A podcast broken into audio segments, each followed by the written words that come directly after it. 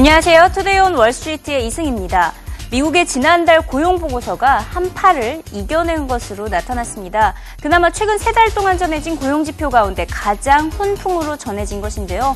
지난달 신규 일자리 창출 건수 17만 5천 건으로 시장의 예상치를 웃돌았고요. 실업률은 소폭 올랐습니다. 6.7%를 기록했지만 시장에 큰 악재가 되진 않았습니다. 그 이유는 바로 경제 활동 참여율이 63%로 안정적인 수준을 유지했기 때문입니다. 자, 그래프를 한번 자세히 보시면 2010년 67%보다 많이 떨어진 수준인 것을 알 수가 있죠. 다시 말해서 지난 4년 동안 그나마 일자리를 찾으러 나서는 사람들이 늘어났다는 의미입니다. 하지만 문제는 여전히 정규직보다 시간제 일자리, 즉 파트타임직이 더 많다는 고질적인 문제가 여전하다는 것입니다. 파트타임 근로자 비중이 역사적 평균치인 3배에 달하며 최대 규모를 기록했습니다. The assumption is, is that full-time people were pushed down to part-time because of the weather. Another way to look at it is, is that unemployed people got part-time jobs because of the weather, shoveling snow, clearing off debris, chopping trees. chopping trees, or something along those lines because the weather was so bad, the snow was so bad that they needed to employ them temporarily. I think the data does show we're slowing down. Last year, let's take Chicago, the middle of the country. Last year, January through March, nine inches of snow. This year, six feet. It's about, it was as extreme in the other direction last year as it is this, uh, this year. So last year was an outlier, this year was an outlier. So don't look at last year's numbers and say that was norm. That was an extreme in the other direction as well.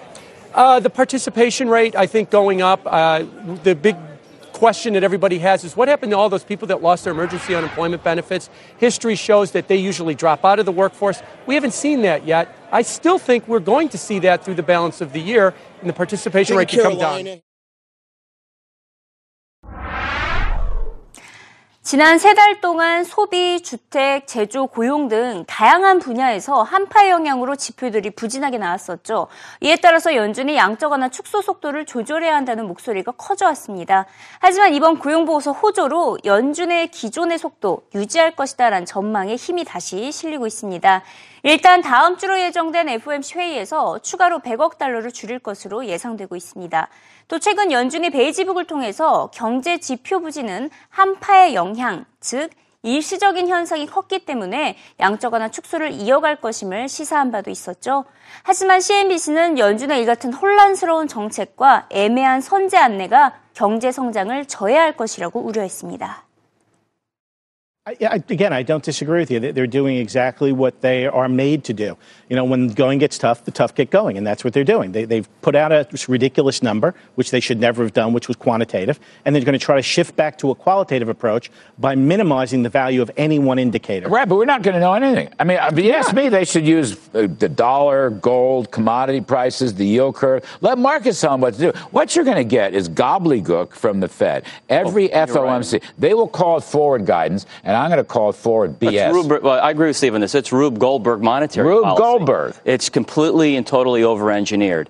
And the process under which they're going to come up with these criteria that we don't know is going to lose credibility in they are. They are. I don't think that's going to hurt growth, not help growth. However, I 주말에 이처럼 고용보고서가 호재로 전해졌음에도 불구하고 미국 증시가 크게 상승하지 못한 것은 우크라이나 불확실성이 여전히 남아있기 때문입니다. 이 우크라이나 크림반도를 둘러싼 갈등 계속 고조되고 있는데요. 현재 우크라이나 국가에 소속된 크림반도가 러시아로 귀속한다는 것을 골자로 한 국민투표가 불과 일주일도 남지 않은 상황입니다. 크림반도에서는 러시아로 귀속하길 원하고 있고요. 러시아도 이를 환영하고 있습니다. 하지만 미국은 이를 국제법 위반이라고 제재에 나섰고 우크라이나 역시 절대 러시아 귀속을 용납할 수 없다는 입장입니다. 이를 해결하기 위해서 일단 오바마 미국 대통령이 오는 12일에 우크라이나 총리와 만나서 우크라이나 사태를 논의할 예정이고요. 이 동맹 국가들과 공조해 러시아에 대한 압박을 강화할 것으로 예상이 되고 있습니다. 우크라이나 총리는 일단 크림반도는 우크라이나의 영토이며 러시아에 대한 한치의 양보도 없을 것이라는 강한 입장을 전했습니다. Will be no referendum, as is it is absolutely and entirely legitimate. No one will recognize this referendum, probably except North Korea, probably Syria or Venezuela. And I want to be very clear Crimea was, is, and will be an integral part of Ukraine. No concessions, full stop. 이런 상황이 지속되다가는 서방 국가들이 러시아에게 본격적으로 경제적 제재를 가하게 될 가능성이 매우 높아집니다. 결국 러시아도 미국 무기 감축 프로그램을 중지하거나 자산까지 동결할 가능성도 높아 보이는데요. 최상의 시나리오는 외교적 협상을 통한 러시아의 철수가 되겠지만 지금 분위기로는 더 악화될 것으로 보입니다. 미국 외교협회 의장은 이미 우크라이나 상태는 시장의 뉴노멀 현상으로 자리 잡았다고 진단했습니다. Scenario would obviously be that the Russians would walk it back. This would take some kind of a negotiation where they would get a, a role in the future of uh, Ukraine's economic and political orientation. You get some spe- special protections for the ethnic Russians. They'd keep their strategic access to the port of Sebastopol. I think that's become a long shot. The worst uh, alternative, if you will, the opposite, is they would now try to expand their control over larger parts of uh, Ukraine. I think the most likely scenario for this foreseeable future is essentially a version of what we have, where they essentially sit on Crimea. Uh, Crimea, one way or another, uh, becomes autonomous or somehow gets more into the Russian orbit, and this becomes the new normal for the foreseeable future. 서방 국가들은 우크라이나 자금 지원에 나설 준비를 하고 있습니다. 유럽연합은 이미 150억 달러를 지원한다고 밝혔고요. 미국도 10억 달러를 지원하겠다고 밝힌 바가 있습니다. 하지만 문제는 이 자금이 재정 적자를 메우는 데 사용된다면 괜찮다는 것인데 러시아에 대한 천연가스 대금으로 사용될 가능성이 높다는 것이 문제입니다. 결국 우크라이나에 대한 구제 금융이 러시아의 배만 불려주게 되는 셈인데요. 이 같은 악순환의 고리를 막기 위해서는 러시아에 대한 경제적 제재를 강화해야겠죠. 여행 비자 발급을 거부하거나 자산을 동결하거나 혹은 러시아 은행들을 압박하는 방법 등이 구체적으로 거론되고 있습니다. And the thing, the, the people to go after are the people who are making these decisions. That is, government officials, uh, people in the parliament. Um, if there are advisors who are oligarchs uh, to the uh, advisors to Mr. Putin, then they should go after them. Individual sanctions, as you say, the, uh, take away visas so they can't travel to the United States or to Europe, freeze their assets that they have in Europe and, and, and in the United States. Uh, go after these these kinds of things. Those are the individual sanctions. There are broader sanctions that one could take against Russian banks, and that would be a broader set of issues. The president could also do that. But those things are economic, and they will get the attention of both the decision makers and the people advising Mr. Putin.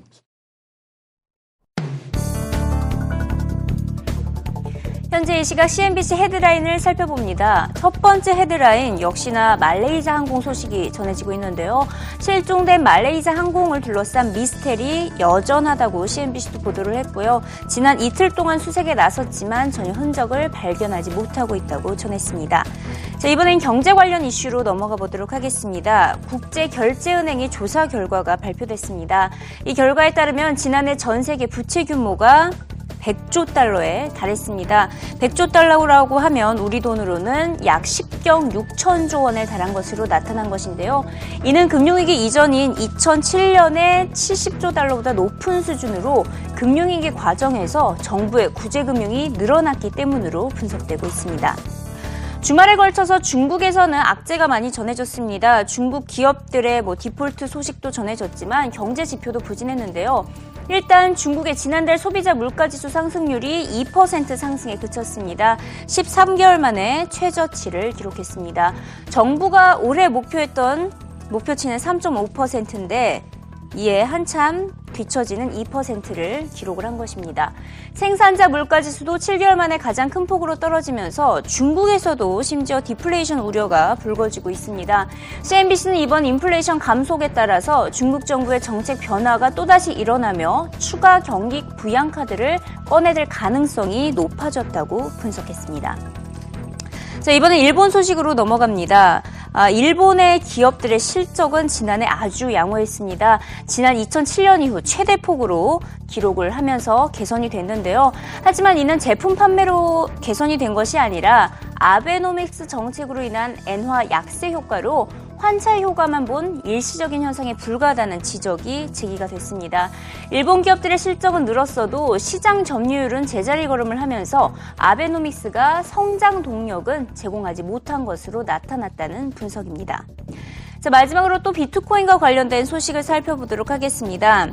어, 지난주에 비트코인 창시자가 언론에 공개가 되면서 어, 세간의 관심을 모았었는데요. 아, 막상 당사자는 자신이 비트코인 창시자가 아니라고 부인하고 나섰습니다. 나카모토 AP통신과 인터뷰에서 3주 전만 하더라도 비트코인을 전혀 들어보지 못했다며 자신은 비트코인 개발자가 아니라고 주장을 하고 있습니다. 사토시 나카모토는 실존 인물이 아니라는 나카모토의 주장을 들어보시죠. Nothing to do with Bitcoin. Nothing to do with developing. Um, I was just an engineer doing something else. I just believe that somebody put that fictitious name in there. Mm-hmm. Satoshi Nakamoto and Bitcoin.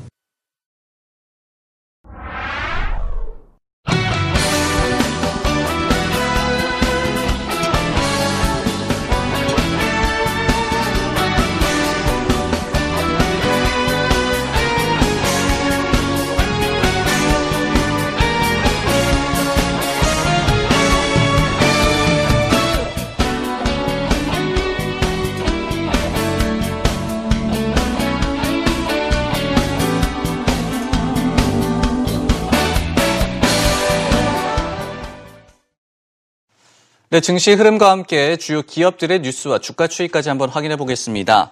먼저 지난주 금요일에 뉴욕 증시는 3대 지수가 조금 엇갈린 흐름이 나타났습니다. 다우 지수는 30포인트 상승했고 S&P 500 지수도 사상 최고치를 또 한 번 경신을 했지만 나스닥 지수는 소폭 하락한 채 장을 마쳤습니다.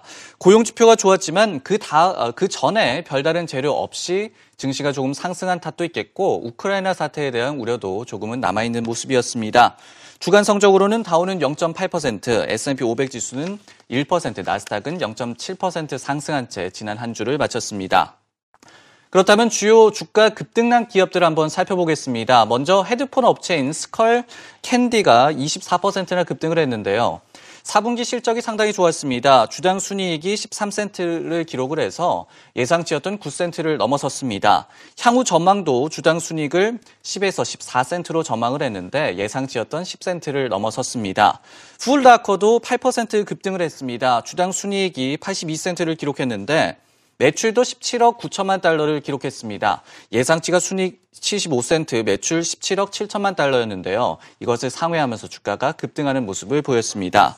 노스페이스의 모기업인 VF 코프는요, 투자사가 이 투자 의견을 보유해서 비중 확대로 상향 조정하면서 주가가 뛰었습니다. 차트를 간단하게 확인해 보실까요?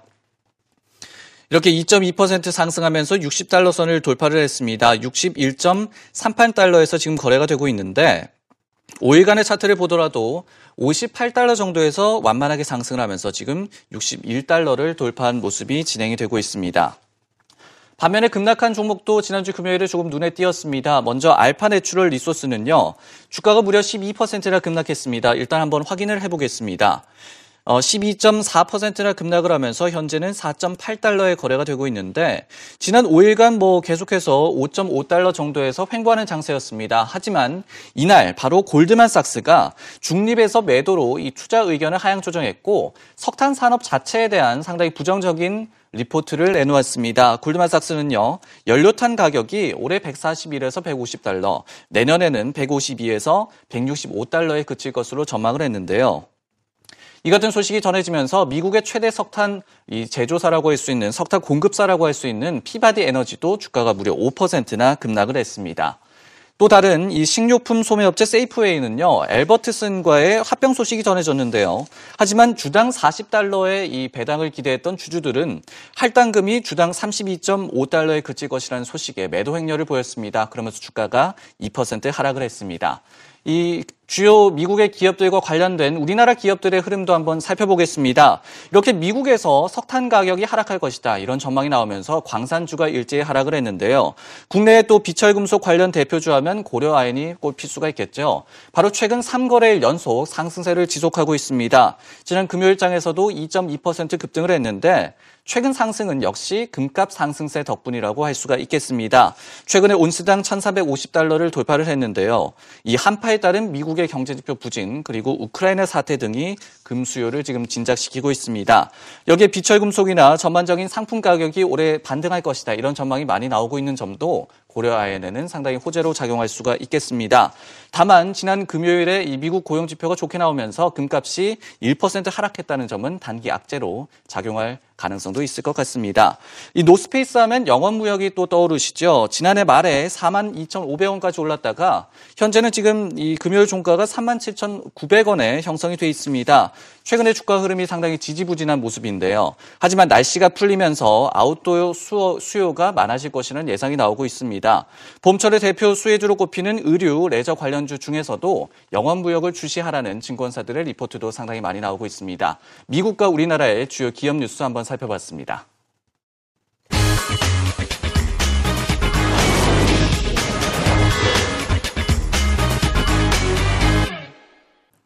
우크라이나 사태가 쉽게 진정되지 않고 있습니다. 이번 주말에는 크림반도의 러시아 귀속 여부에 대한 국민 투표가 예정된 가운데 서방 국가들의 압력은 거세지고 있습니다. 우크라이나 사태가 시장의 뉴노멀 변수로 자리 잡은 셈인데요. 국민 투표가 예정된 16일까지는 주목해야겠습니다. 네, 지금까지 이승이었고요. 내일 이 시간에도 생생한 글로벌 금융시장 소식으로 돌아오겠습니다.